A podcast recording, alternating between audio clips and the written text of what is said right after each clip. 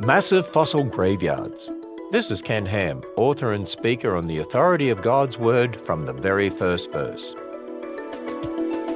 Is the fossil record evidence for millions of years? If you think yes, consider this. Around the world, we find fossil graveyards. Now, these are massive deposits of billions of fossils buried together. For example, in one layer of the Grand Canyon, there are over 10,000 square miles of squid like fossils. This means that billions of these creatures were buried all at once. And chalk beds that stretch from the Middle East across Europe into North America contain fossils of trillions of tiny marine creatures. What could possibly bury billions of creatures at once? Well, only the flood of Noah's day. Fossils are the result of creatures being buried quickly.